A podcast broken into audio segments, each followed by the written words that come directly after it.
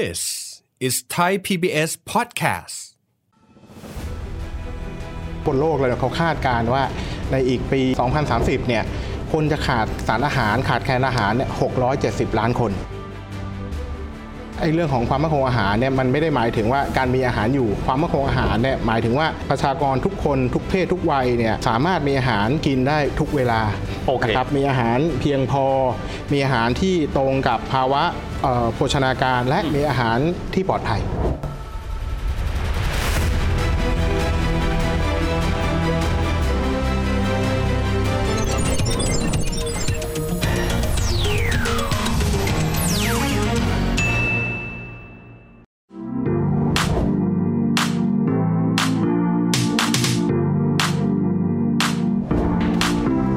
สวัสดีครับท่านผู้ชมครับ ยินดีต้อนรับเข้าสู่รายการเศรษฐกิจติดบ้านนะครับ วันนี้เราจะมาคุยถึงประเด็นต้องบอกว่าประเด็นที่เป็นปัญหาระดับโลกเลย ความมั่นคงทางอาหาร คนไทยกันเองนะครับ ในฐานะที่บ้านเรานั้นผลิตอาหารได้ เป็นอันดับต้นๆของโลก อาจจะไม่ได้รู้สึกอะไรว่าตอนนี้ โลกนั้นเกิดปัญหาในเรื่องของความมั่นคงทางอาหาร หลายประเทศจำเป็นต้องมีการกระมิดกระเมียนะครับไม่สามารถที่จะกินเต็มเม็ดเต็มหน่วยได้ เพราะเรื่องนี้กันด้วย นอกเหนือไปจากนี้การประชุมเอเปกซึ่งตอนนี้ดำเนินการกันมาทั้งปีเลย เพราะว่าเราเป็นเจ้าภาพนี้เนยนะครับ มีการหยิบยกประเด็นนี้ขึ้นมาพูดคุยด้วย วันนี้จะมาคุยเรื่องของความมั่นคงทางอาหารนะครับ กับท่านรองเลขาธิการสำนักงานเศรษฐกิจการเกษตรหรือว่าสสกกระทรวงเกษตรและสหกรณ์ท่านรองวินิตอธิสุขท่านรองสวัสดีครับ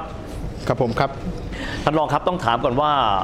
ตอนนี้ที่บอกว่าประเด็นความมั่นคงทางอาหาร เป็นประเด็นที่โลกให้ความสำคัญ มันเป็นเพราะอะไรครับท่านรองครับ บนโลกเลยเนี่ยเขาคาดการณ์ว่าในอีกปี 2000 2030 เนี่ย คนจะขาดสารอาหารขาดแคลนอาหารเนี่ย 670 ล้านคน อีก 8 ปีข้างหน้าเลยนะฮะ ใช่ครับ เหตุผลทุกวันนี้ลองลองนึกภาพนะฮะ ถ้านึกย้อนกลับไปสมัยก่อนเวลาเราผลิตอาหารเนี่ยเอ่อถ้าเราผลิตแบบเดิมๆในสมัยเดิมเนี่ยอาหารมันไม่พออนั่นเป็นเหตุเป็นผลว่าทำไมมันถึงต้องมีการเอ่อเขาเรียกว่าเป็นกรีนและบูลูชันมีการปฏิวัติเขียวถูกไหมฮะ มีอะไรขึ้นมาเพื่อเพิ่มเพื่อเพิ่มประสิทธิภาพ ครับ การผลิต และอีกอย่างนะฮะไอ้เรื่องของความมั่นคงอาหารเนี่ยมันไม่ได้หมายถึงว่าการมีอาหารอยู่เพียงอย่างเดียว เอา นะฮะเรื่องเนี้ยทาง FAO ซึ่งเขาเป็นเอ่อหน่วยงานหลักของโลกเนี่ยเขานิยามไว้เลยเขาบอกว่าความมั่นคงอาหารเนี่ยหมายถึงว่าประชาคนประชากรทุกคนทุกเพศทุกวัยเนี่ยเอ่อสามารถมีอาหารกินได้ทุกเวลา โอเค นะครับมีอาหารเพียงพอ มีอาหารที่ตรงกับภาวะเอ่อโภชนาการและมีอาหารที่ปลอดภัย ครับ นั่นหมายถึงว่ามิติของความมั่นคงอาหารเนี่ยมันเกินไปกว่าความมีอยู่ของอาหารละความมีอยู่ของอาหารเนี่ยเฮ้ยเราผลิตได้ผลิตพอนั่นคือความมีอยู่ของอาหาร นั่นคือความมีอยู่ของอาหาร ความมีอยู่ของอาหารมันมีอีกสามมิติฮะ ครับ มิติที่สองคือเขาเรียกว่าการเข้าถึงอาหาร อืม มันมีอยู่แล้วเนี่ยมันเข้าถึงได้เปล่า การเข้าถึงเนี่ยหมายถึงเฮ้ยมันมีแหล่งค้าขายไหมอันนี้ประการที่หนึ่ง ครับ แต่ประการที่สำคัญกว่านั้น รายได้ที่คนมีอยู่เนี่ยพอเพียงกับการซื้อไหม ครับ อันี้เขาเรียกความสามารถในการเข้าถึง อ่า อาหาร ครับ นะครับประเด็นที่สามเนี่ยเขาเรียกว่าการใช้ประโยชน์จากอาหาร อันนี้สำคัญการใช้ประโยชน์จากอาหารเนี่ยก็คือว่าเฮ้ยในฝั่งของผู้ผลิตเองเนี่ยผู้ผลิตอาหารเองเนี่ยต้องผลิตอาหารที่ปลอดภัยนะ ต้องผลิตอาหารที่มีคุณค่านะ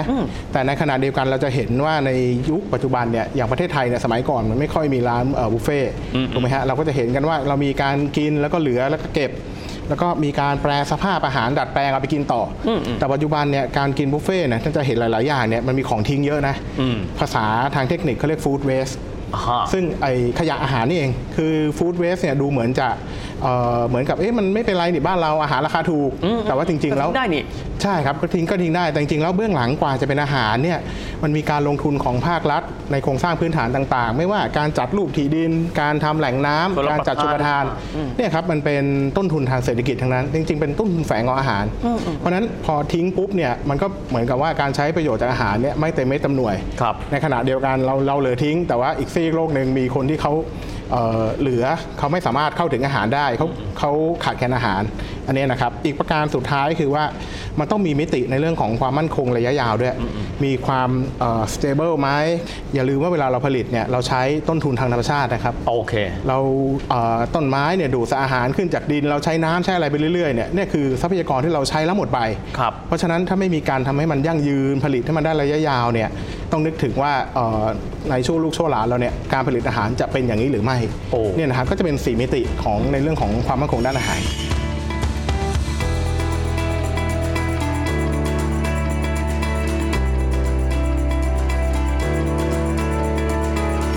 ท่านรองบอกว่า ได้มีการคำนวณออกมาบอกว่าอีก 8 ปีข้างหน้าจะเกิด ครับ มันมีตัวอะไรที่เป็นตัวกระตุ้นไหมครับทำให้วิกฤตอาหารนั้นมันดูรุนแรงขึ้นในช่วงเวลาแบบนี้ จริงๆ มันเกิดปัญหาคลาสสิกตั้งแต่สมัยสงครามโลกครั้งที่2แล้ว อืมๆ ที่มันเกิดการขาดแคลนเกิดอะไรใช่ไหมฮะ ทีนี้พอล่าสุดมาในช่วงสักปี 2007-2008 มันจะเกิดเหตุการณ์ที่ราคาพลังงานสูง อ่า พอราคาอาหารพลังงานสูงปุ๊บเขาก็เปลี่ยนจากเอ่อพืชอาหารไปเป็นพืชพลังงาน มันก็เกิดการแย่งที่ แย่ง ดิน ทรัพยากรกัน และทรัพยากรกันใช่ไหมฮะ ที่เราเรียกกันว่าปัญหา soaring food price ปี 2007 ปี อ๋อ 2008 ช่วงนั้นนะฮะก็เกิดในเรื่องของวิกฤต นอกจากนั้นเนี่ยก็จะเห็นได้ว่าเอ่อถ้าอย่างในสถานการณ์ปัจจุบันเนี่ยมันก็มีความขัดแย้งกัน พอมีการขัดแย้งกันระหว่างประเทศเนี่ยในเรื่องของการผลิตอาหารผลิตแล้วเอาออกมานอกประเทศไม่ได้ อ่า ผลิตแล้วขนส่งไม่ได้ อืม เอ่อบางอย่างสินค้าที่เป็นยุทธปัจจัยนะครับ เช่นน้ำมัน น้ำมันเนี่ยส่งผลไปถึงการผลิตบายโปรดักต์ก็คือปุ๋ยเคมี โอ้โอเคโอเคโยงกันมันโยง โยง กัน กันโยงกันพอปุ๋ยเคมีที่เป็นปัจจัยการผลิตมีราคาแพงไอเกษตรกรที่ตัดสินใจใส่ปุ๋ยเคมีเท่าเดิมไหมก็ต้องช่างใจละใช่ไหมฮะเพราะฉะนั้นพอช่างใจปุ๊บเนี่ยนั่นหมายความว่าผลผลิตเอ่ออาหารอาจจะไม่ได้เท่าเดิม เรามองกันที่เฟรมการประชุมเอเปกนะ อ่าครับ ว่าเอเปกเนี่ยมี 21 เขตเศรษฐกิจ ครับ งประเทศอาจจะเจอปัญหานี้ บางประเทศเช่นบ้านเราเราไม่เคยรู้สึกว่าเรามีความเกี่ยวข้องยังไง ประเด็นที่เอเปกเข้ามาคุยกันครั้งนี้ ซึ่งก็เป็นครั้งแรกในรอบประมาณ 2-3 ปี เพราะว่าก่อนหน้านี้ไม่ได้เห็นหน้าเห็นตากัน ครับ นะฮะที่เขามาคุยในเรื่องของ food security ความมั่นคงทางอาหาร ประเด็นเร่งด่วนที่เขาอยากจะคุยกันเขาหารือเรื่องอะไรกันครับ เอเ c กดีอย่างหนึ่งคือเขาบอกว่าไอ้ความกรอบของความร่วมมือเนี่ยสามารถผุดอิชชูใหม่ ๆขึ้นได้นะแล้วแต่ที่เขตเศรษฐกิจเขาสนใจ มีอะไรที่ปะทุขึ้นมาก็หยิบมาคุย หยิบมาคุยได้เลย อันนี้ก็ไล่ไปถึงพอกลับไปถึงช่วงปี 2008 ฮะ มันเป็นเรื่องของไอ้เรื่องเออราคาอาหารสูง พอราคาอาหารสูงปุ๊บก็บอก เฮ้ย งั้นเอาอิชชูในเรื่องความมั่นคงอาหารเนี่ยมาคุยกันไหม อ๋อ ตอนแรกก็คุยเป็นระดับหุ้นส่วนทางเอ่อทางนโยบาย อืมอืม PPFS นะฮะ Policy Partnership on Food Security ก็เป็นคุยกันระดับเจ้าที่เอ่ออาวุโสพอหลังจากนั้นน่ะมันมียกระดับขึ้นไปเป็นการประชุมระดับรัฐมนตรี เพ อ๋อ ราะฉะนั้นภายใต้เอเปกเนี่ยเขาจะไม่ได้เรียกว่ารัฐมนตรีเกษตรนะครับเขาเรียกการประชุมรัฐมนตรีความมั่นคงอาหาร อ๋อ ซึ่งล่าสุดเนี่ยประเทศไทยอย่างที่ทราบกันนะฮะเราเป็นเจ้าภาพ อืมอืม เอเปกปีเนี้ยแล้วกรอบของรัฐมนตรีความมั่นคงอาหารเนี่ยเป็นกรอบหนึ่งเลย ที่ถือว่าเป็นการประชุมระดับเอ่อรัฐมนตรี ซึ่งเพิ่งประชุมไปนะฮะเมื่อวันที่ 26 สิงหาคมที่ผ่านมา อ๋อครับ แต่ก่อนหน้านั้นเนี่ยเรามีการประชุมย่อยที่เกี่ยวข้องเนี่ยตั้งแต่ต้นปีมาละตั้งแต่เดือนกุมภานะผมจำไม่ผิดเนี่ยประมาณ 12 การประชุม ครับ เพื่อที่เอาผลผลิตเข้ามาใส่ โอ้ ในการประชุมระดับเอ่อรัฐเอ่อรัฐมนตรีที่หัวหินที่มีของไทยเนี่ยก็คือท่านรัฐมนตรีว่าการกระทรวงเกษตรนะครับ ดรเฉลิมชัยศรีอ่อนท่านเป็นประธาน ก็จะมีเอ่อเป็นรัฐมนตรีจาก 21 เขตเศรษฐกิจเข้าร่วมประชุมด้วย ครับ ซึ่งอย่างไรก็ตามเนี่ยตอนแรกเนี่ยเราหวังเป็นอย่างยิ่งว่าที่จะออกมาเป็นร่างปฏิญญา อืม แต่อย่างไรก็ตามเนี่ยพอคุยไปคุยมาอย่างที่ทราบกันนะครับ ก็จะมีเรื่องของความขัดแย้งในเชิงเอ่อหลาย ๆ เขตเศรษฐกิจก็มี ครับ ปัญหาก็ในรายละเอียดเนี่ยก็จะมีแค่บางเอ่อคำพูดที่ไม่สามารถตกลงกันได้ เพราะฉะนั้นเอ่อประเทศไทยเองเนี่ยในฐานะที่เราเป็นเขาเรียกเป็นแชร์เป็นประธาน ประธาน การประชุมรัฐมนตรีความมั่นคงอาหารในปีเนี้ยเราก็ต้องต้องใช้วิธีเราเรียกว่าการออกแชร์สเตทเมนต์ อ๋อ แทนการปฏิญญาแต่ผลเหมือนกันนะครับ เพราะว่าประเด็นที่เราผลักดันใหญ่ ๆ ที่อยู่ในเอ่อในตัวร่างปฏิญญาเนี่ยก็ถูกเอามาใส่ไว้ในตัวแชร์สเต t เมนต์หรือตัวประกาศเจตนารมณ์ร่วมกัน ครับ นะครับ ในประเด็นที่เรามองว่าเฮ้ยมันจะต้องการผลักดันเนี่ยมันมีอยู่ 5 เรื่องนะหนึ่งให้สนับสนุนในเรื่องของความปลอดภัยอาหาร ความปลอดภัยทางอาหาร และการอำนวยความสะดวกทางการค้า อืม เพราะว่าอย่าลืมว่าสินค้าเกษตรนะครับ เวลาเราส่งไปเนี่ยมันหนึ่งมันเน่าเสียง่ายใช่ไหมฮะเพราะฉะนั้นพอไม่มีการอำนวยความสะดวกทางการค้าปุ๊บเนี่ยสินค้าพวกนี้มันแปรสภาพ อ๋อ มันด้อยคุณภาพลง ครับ เป็นประเด็นผลักดันเอ่อประการที่หนึ่ง โอ้ ประการที่สองนะครับว่าด้วยเรื่องของการปรับปรุงความเป็นอยู่ของเออบุคคลในห่วงโซ่ของภาคการเกษตรและอาหารเนี่ยให้มีความเป็นอยู่ดีขึ้นนะครับก็นั่นหมายถึงว่า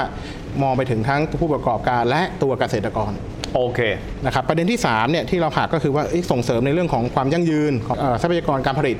ซึ่งแน่นอนฮะก็เป็นธีมของเราอยู่ละภายใต้ BCG ประเด็นทีสี่ 4 เรามองว่าเฮ้ยการผลิตเนี่ยมันจะต้องใช้เทคโนโลยีและนวัตกรรม อันนี้ก็เป็นสิ่งที่เราผลักเข้าไป ประเด็นที่5เนี่ยที่เรามองคือว่าเฮ้ยมันต้องบาลานซ์นะการผลิตเนี่ยจะมุ่งหวังจากเศรษฐกิจเติบโต แต่เกิดผลกระทบกับสิ่งแวดล้อม เกิดผลกระทบต่อสังคมอันเนี้ยคงไม่ได้ ครับ เพราะฉะนั้นทั้งทั้ง4ีหประเด็นเนี่ยฮะก็เป็นประเด็นที่เราผลักดันขึ้นมาภายใต้ถ้อยแถลง หรือตัวแชร์สเตทเมนต์ของเรา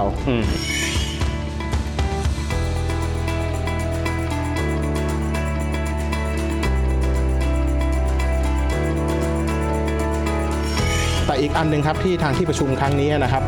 adopt คือยอมรับเลย เขาเรียกว่าแผนปฏิบัติการภายใต้กรอบความมั่นคงอาหาร ครับ อันนี้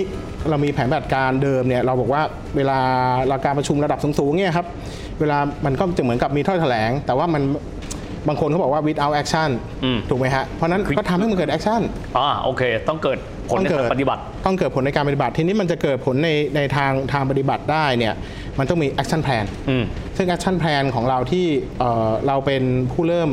ร่างกันมา แล้วก็หาตัว activity ที่มาใส่ข้างใน action plan เนี่ยมันมีอยู่ด้วยกัน 6 ด้าน อืม นะครับด้านแรกเนี่ยเราว่าด้วยการ digitalization and innovation อ่านั่ นั่นหมายถึงว่า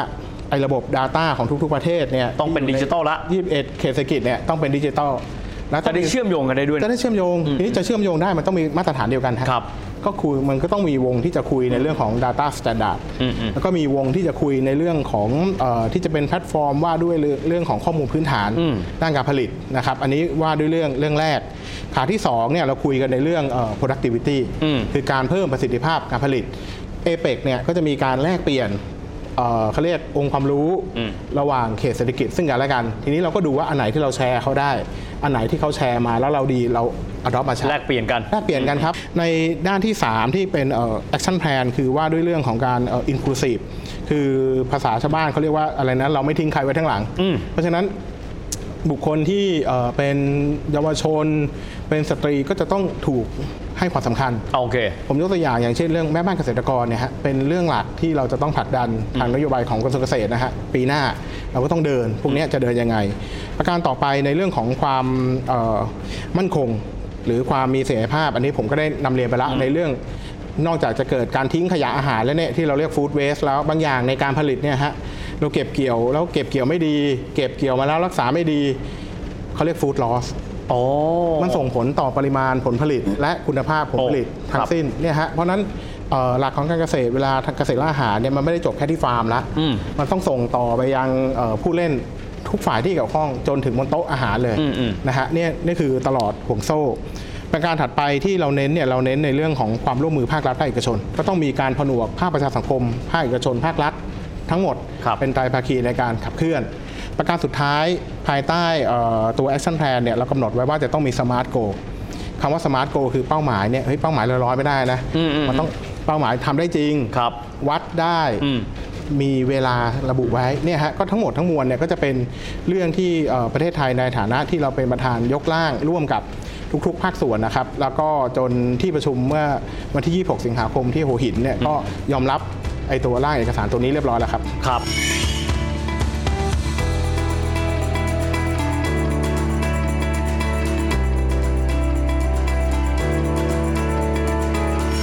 ไม่ถามท่านรองไม่ได้บ้านเราถือว่ามีความมั่นคงทางอาหารระดับหนึ่ง ครับ ทีเดียว เราได้ประโยชน์อะไรจากการที่เราเป็นเจ้าภาพการประชุมในครั้งนี้ หรือแม้กระทั่งท่ามกลางภาวะที่โลกนั้นเจอกับปัญหาเรื่องของความมั่นคงทางอาหารครับ การหารือเรื่องความมั่นคงอาหารเนี่ยแม้ว่าดูเผินจะเป็นความร่วมมืออ มอืม แต่ภายใต้กรอบใหญ่ของเอเปกเนี่ยมันจะมีอันหนึ่งที่เขากำลังมุ่งประสงค์ที่จะทำอยู่เขาเรียกเขตการค้าเสรีเอเปก อืม เพราะฉะนั้นพอเป็นเขตการค้าเสรีในระหว่าง 21 เขตเศรษฐกิจเนี่ยลองนึกภาพนะฮะมันถ้ามันลดภาษีระหว่างกันหมดลดเอ่อมาตรฐานหรือเอ่อมาตรการที่ไม่ใช่ภาษีที่สมเหตุสมผล ใช้แล้วสมเหตุสมผล เพราะฉะนั้นการอำนวยความสะดวกทางการค้าความลื่นไหลของการค้าเนี่ยมันย่อมจะมีมากขึ้น อ่า และอย่างที่บอกไว้ตอนแรกเราเนี่ยวางตัวเองเราคือในฐานะผู้ส่งออกอาหาร อืมอืม เพราะฉะนั้นอย่าต้องไม่ลืมครับว่าเอ่อการส่งออกเนี่ยเป็นเครื่องยนต์เศรษฐกิจหลักหนึ่งใน 4 ของประเทศไทย อืม เพราะฉะนั้นถ้าเราสามารถส่งออกสินค้าอาหารได้ในระยะต่อไปเนี่ยตอนนี้เราเริ่มเริ่มต้นด้วยการแลกเปลี่ยนเทคโนโลยีเริ่มเริ่มนี้ไปก่อน แต่ระยะยาวเนี่ยถ้าเกิดมันมีการค้าเสรีเกิดขึ้นจริง หรือมีอะไรเกิดขึ้นจริง ก็อยู่บนมาตรฐานของการเจรจานะค ครั รับ บ ว่าจะเสร็จเมื่อไหร่อันนี่ผมก็ยังไม่สามารถระบุได้นะครับแต่ว่าแน่นอนฮะการก็ต้องมีการแลกเปลี่ยนทางการค้า ประการทีหนึ่งเลยก็คือว่าเออพอการค้าดีขึ้นก็นำมาสู่รายได้ของประเทศชาติ ครับ ลงไปสู่รายได้ของผู้ประกอบการของเกษตรกรในที่สุด ประการที่สองครับมีการแลกเปลี่ยนกันในเรื่องของเทคโนโลยีและ innovation อืม เรื่องเนี้ยมันเราเรียนรู้ซึ่งกันและกัน เพราะว่าอย่าลืมว่าในหลาย ๆ เขตเศรษฐกิจเนี่ยจะเห็นในเชิงโครงสร้างเนี่ยเขาประสบปัญหาในเรื่องของ aging society มาก่อนเรา เพราะฉะนั้น learning by doing ก็ดีหรือว่าเขาบอกว่าบางอย่างเนี่ย learning ที่ดีที่สุดคือ copy ครับ copy แล้วเอามา adapt ใช้ เช่นลองดูให้ที่เขาเกิดปัญหาเดียวกับเราที่เรากำลังจะเจอทุกวันเนี่ยเขาแก้ยังไง ครับ เขาใช้เทคโนโลยีเข้าไปตรงไหน พอมาดูแล้วอันไหนที่มันเหมาะกับเรา หาตัวที่มันลงตัว นี่ก็จะมี 2 เรื่องใหญ่ ๆ ครับ สั้นๆ ตรงนี้ครับท่านรองครับ ไท ถ้าเกิดว่าภาคการเกษตรเติบโตขึ้นแต่จะทำอย่างไรให้เม็ดเงินที่เราได้มากขึ้นนี้ อ่า ลงไปสู่เกษตรกรให้เขามีคุณภาพชีวิตที่ดีขึ้นเชิญเลยครับ ตรงนี้ทำได้หลายส่วนเลยครับ เพราะว่าอย่าลืมว่าเม็ดเงินที่จะลงไปสู่ตัวตัวเกษตรกรเองนั้นมันมาจากสองทางใหญ่ๆหนึ่งมาจากภาครัฐ อืม ใช่ไหมฮะไม่ว่าจะเป็นในเรื่องของการช่วยเหลือเยียวยา หรือว่าจะเป็นเอ่อการจ่ายตรงก็ดี หรือการลงทุนโครงสร้างพื้นฐาน อันนี้คือเป็นอินฟราสตรักเจอร์ของภาครัฐ ประการที่ 2 คือของภาคเอกชนที่เขามองว่าเอ้ยเขาเป็นเอ่อภาคเอกชนที่เขาเข้ามาเกี่ยวข้องในธุรกิจการเกษตร ต้องไม่ลืมว่าของอย่างนี้มันก็ต้องมีการส่งต่อทางรายได้นะครับจะส่งต่อมากน้อยเป็นธรรมหรือไม่อันนั้นมันเป็นเรื่องอีกอีกประการหนึ่งในเชิงโครงสร้าง แต่ด้วยคอนเซปต์เนี่ยก็จะเห็นว่าพอประเทศประเทศเราเนี่ยมันมีเครื่องยนต์ที่มันขับเคลื่อนได้ทั้งภาครัฐก็ดี แล้วทางภาคเอกชนก็ดีเนี่ยสิ่งที่มันจะเกิดขึ้นมันก็จะเกิดเป็นเขาเรียกตัวทวีตัวคูณตามไปเรื่อยๆ ตามทฤษฎีฮะแล้วก็จะส่งผลส่งผลถึงตัวพี่น้องเกษตรกรแต่แล้วก็ตามครับทางกระทรวงเกษตรก็มองว่า ในเรื่องของเออบางอย่างเช่น การถ่ายทอดถ่ายทอดเอ่อเทคโนโลยี พวกเนี้ยเราจำเป็นที่จะต้องย่อยให้มันง่ายก่อน เพื่อให้ชาวบ้านชาวช่องเขาเข้าใจได้ ได้ได้ชัดเจนมากวันนี้ขอบคุณท่านรองมากนะครับขอบคุณมากครับท่านรองครับ ดีครับยินดีครับ อาจจะฟังเป็นเรื่องไกลตัวเพราะบ้านเรานั้นมีเรื่องความมั่นคงทางอาหารอยู่นะครับ แต่ต้องยอมรับว่าคงไม่ใช่ทุกประเทศที่เหมือนกันกับเรา ส่วนเราในฐานะที่เป็นเจ้าภาพ เราจะใช้ประโยชน์ส่วนนี้มากที่สุดได้อย่างไร วันนี้ก็ได้นำมาฝากกันแล้วสำหรับวันนี้เวลาของรายการก็จบลงแล้วนะครับ แล้วพบกันใหม่โอกาสหน้า สวัสดีครับ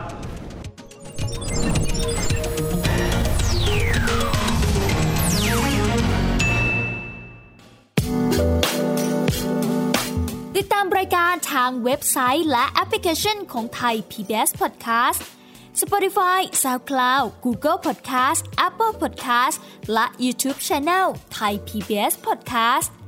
Thai PBS podcast. View the world via the voice.